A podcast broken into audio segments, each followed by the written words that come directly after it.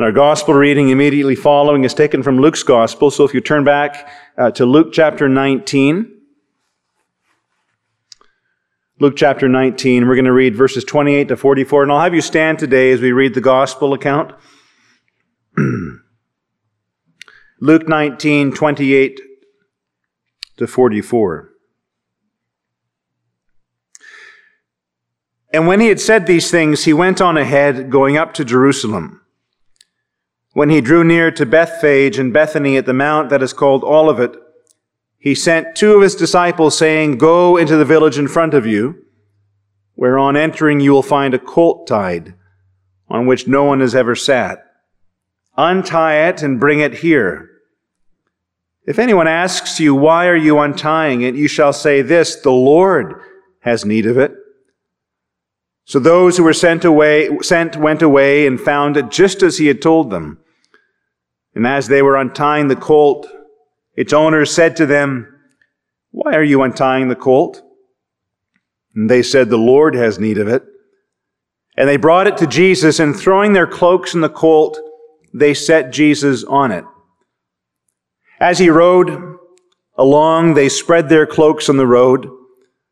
As he was drawing near, already on the way down the Mount of Olives, the whole multitude of his disciples began to rejoice and praise God with a loud voice for all the mighty works that they had seen, saying, Blessed is the King who comes in the name of the Lord, peace in heaven and glory in the highest. And some of the Pharisees in the crowd said to him, Teacher, rebuke your disciples.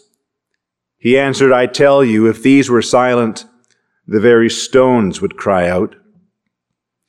And when he drew near and saw the city, Jesus wept over it, saying, Would that you, even you, had known on this day the things that might make for peace, but now they are hidden from your eyes. For the days will come upon you when your enemies will set up a barricade around you and surround you and hem you in on every side and tear you down to the ground, you and your children within you.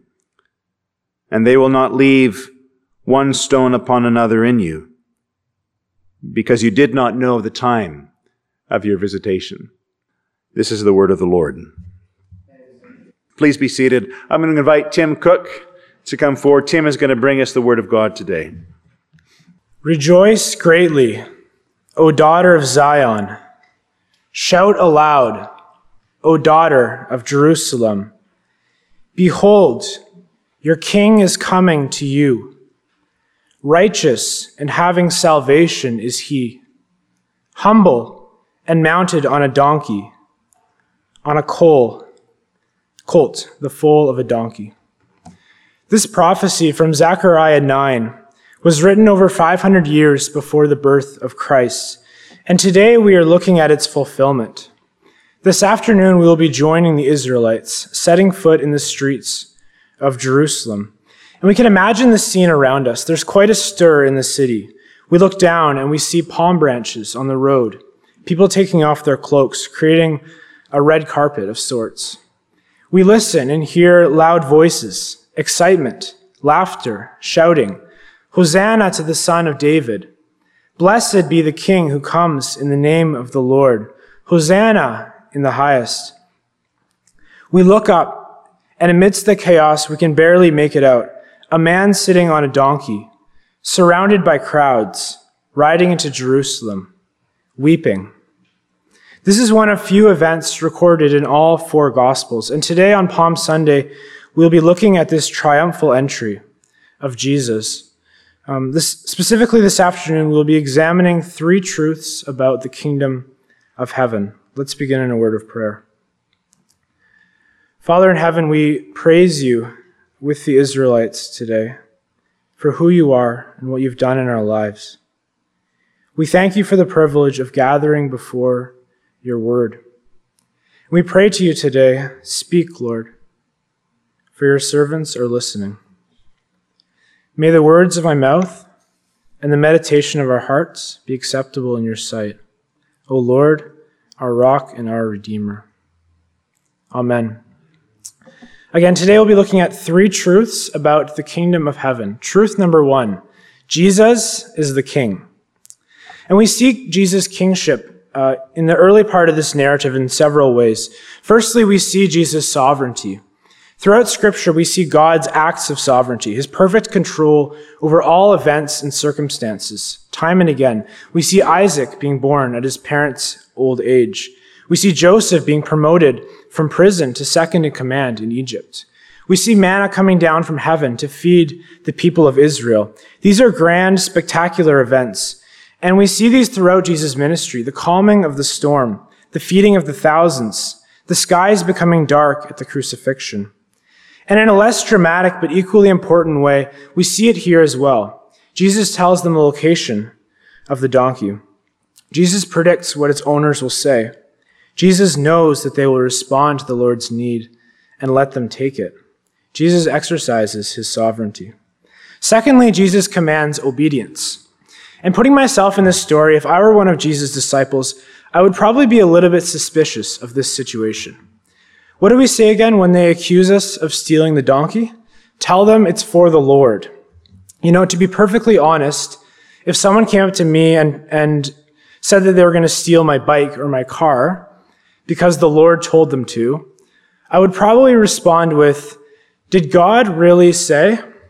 But there's no contradiction here. For all we know, Jesus may have returned the donkey afterwards. We don't really know. But either way, if the Lord owns the cattle on a thousand hills, he also owns that donkey. In response to Jesus, though, we see from the disciples total obedience.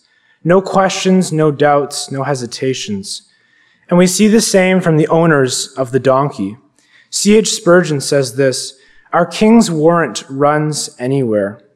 And even when his personal presence is not consciously realized, his royal and divine word still rules the minds and hearts of men. Jesus commands obedience. Thirdly, Jesus receives worship from his subjects. Blessed is the King who comes in the name of the Lord. Peace in heaven and glory in the highest. When we hear these words, we see a parallel to the fields of Bethlehem, of shepherds keeping watch over their flock by night. Luke 2:13 And suddenly there was with the angel a multitude of the heavenly host praising God and saying, Glory to God in the highest, and on earth peace among those with whom he is pleased. And just as the wise men worshiped the baby Jesus, the Messiah, the King of the Jews, so Jesus' followers worship him as he rides into Jerusalem on a donkey, and they recognize his kingship. At least most of them do. As usual, there are some, the Pharisees, who object to this worship of Christ Teacher, rebuke your disciples. The Pharisees know that Jesus' followers believe that he is the Messiah, and they're surprised that Jesus doesn't tell them to be quiet. Jesus, who has rebuked his disciples many times for their words, will not prevent them from giving to God the worship that is due his name. I tell you, if these were silent, the very stones would cry out. John Calvin says, God will sooner give mouths and tongues to stones than allow the kingdom of his Son to be without witnesses. Jesus is our King, and we are members of his kingdom. As Christians, we live under his reign, his laws, and his authority. What kind of king is Jesus like? Jesus is a good king. He knows exactly what is going on in his kingdom. He's not deaf to the cries of his people.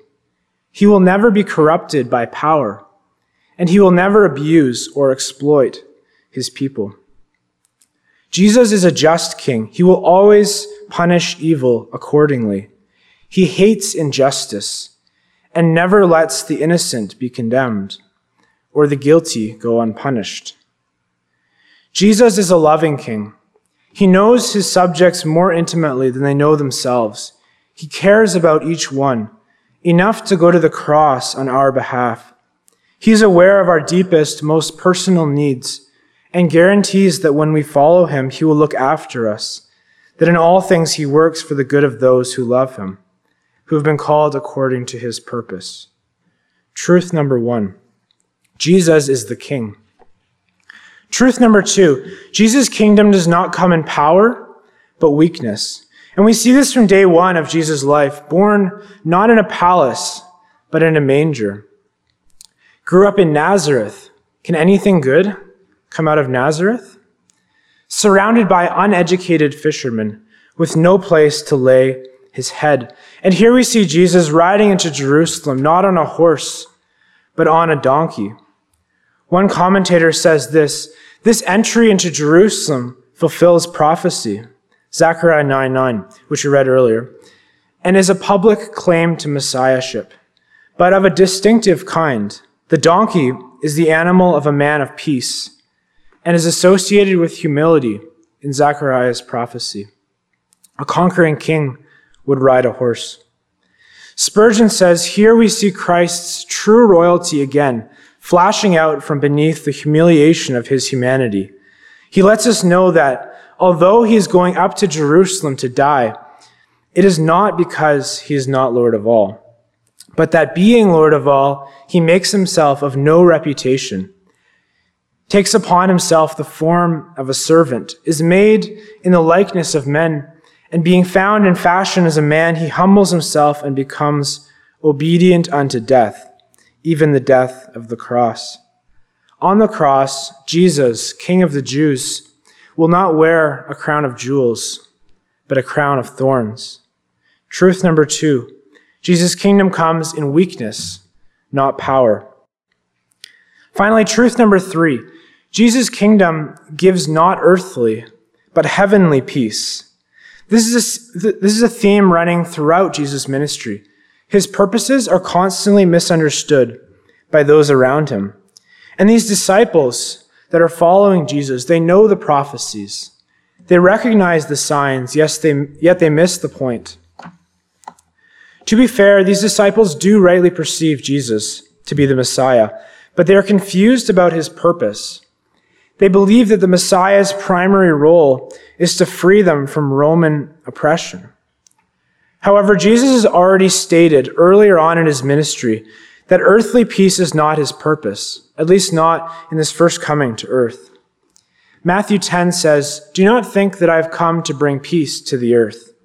I have not come to bring peace, but a sword. For I have come to set a man against his father, and a daughter against her mother and a daughter in law against her mother in law. And a person's enemies will be those of his own household. Whoever loves father or mother more than me is not worthy of me. And whoever loves son or daughter more than me is not worthy of me. And whoever does not take his cross and follow me is not worthy of me. Whoever finds his life will lose it, and whoever loses his life for my sake will find it. What is Jesus' true purpose on this earth? Luke 19, verse 10, only verses prior to this text. For the Son of Man came to seek and to save the lost. Matthew 1, she will bear a son, and you shall call his name Jesus, for he will save his people from their sins. Not from the Romans, from their sins. Sin, this is the problem, that we hate God, that we are his enemies, that we have rejected his kingly authority in our lives, that we despise his laws and disobey his commands, that we fail to fulfill the purpose for which we were created, to glorify God and enjoy him forever.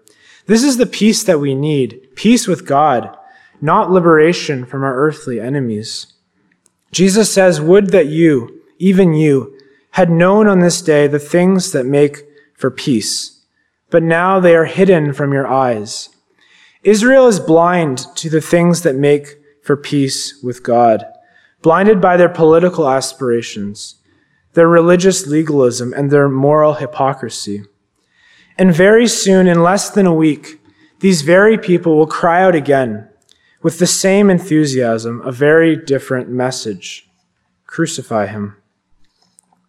What an image this is the crowds rejoicing, praising God, heralding Christ as their Savior, while Jesus weeps. Spurgeon says this What a contrast! The king's courtiers shouting for joy, and the king himself weeping over the guilty city, where the greatest trage- tragedy in the history of the whole universe was about to take place. The king saw in the near and more remote future what no one else could see. So, when he was come near and beheld the city, he wept over it. Another commentator says this only Luke records Jesus' lament as he draws near the city. Jesus knows that the excitement of the crowds does not correspond to genuine spiritual perception of his messianic mission. Although the crowds speak of peace, they fail to grasp the reconciliation with God that was their deepest need and Jesus' central task. In a few days, the crowd will repudiate him, and the ultimate result will be war, not peace as God will use the Romans in AD 70 to judge the city that defied his son. Finally, Matthew Henry, what a tender spirit Christ was of. We never read that he laughed, but we often find him in tears. The sin and folly of those that persist in a contempt of gospel grace are a great grief to the Lord Jesus and should be so to us. He looks with weeping eyes upon lost souls that continue impenitent and run headlong upon their own ruin.